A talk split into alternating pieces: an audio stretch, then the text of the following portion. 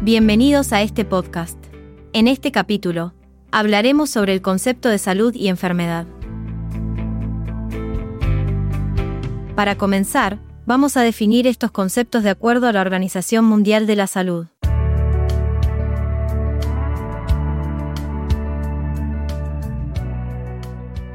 Según la OMS, la salud se concibe como un estado completo de bienestar físico, psíquico, social y espiritual en esta se plantea que la comprensión contemporánea de la salud se ha expandido hacia una entidad biopsico-socio-espiritual.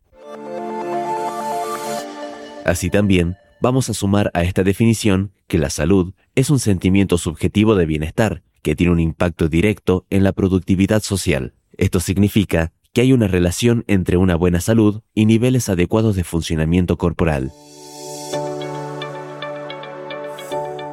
Por otro lado, vamos a resaltar que una buena salud implica una baja dependencia del sistema sanitario, ya que se necesita menos de una asistencia médica constante.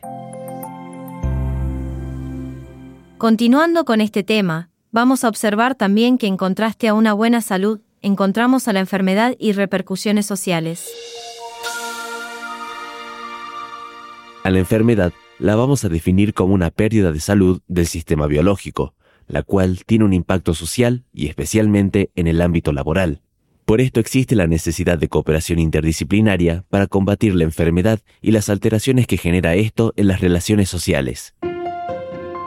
En relación con este tema, es necesario introducir el concepto de estrés en las personas. En este vamos a distinguir entre el estrés positivo, eustrés, y el negativo, distrés. En lo que respecta a este último, puede resultar en respuestas inadecuadas o exageradas en relación con la demanda, relacionado con la cronificación y la fatiga. Así también, dentro del contexto laboral, hay que distinguir entre los estresores extraorganizacionales, externos a la empresa, y los intraorganizacionales, internos a la empresa. En los estresores intraorganizacionales encontramos cuatro tipos, ambiente físico, individual, grupal y organizacional. Por último, vamos a remarcar que también existen factores psicosociales y riesgos emergentes. En este sentido, abordaremos la relación entre la exposición a factores de riesgo psicosocial en el trabajo y efectos adversos para la salud, como patologías mentales, enfermedades cardiovasculares o trastornos musculares. En este encontramos al estrés laboral, el síndrome de burnout y el acoso psicológico en el trabajo, síndrome de mobbing, como riesgos emergentes.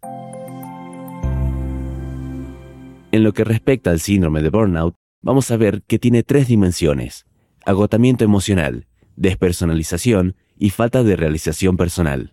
Este síndrome es común en profesiones que implican un contacto directo con el usuario y que enfrentan altas demandas laborales. Por su parte, al síndrome de mobbing lo vamos a entender como el acoso psicológico en el trabajo. Se destaca además que este síndrome está siendo reconocido como una enfermedad profesional y se asocia con líderes inadecuados, sobrecargas laborales y falta de apoyo grupal.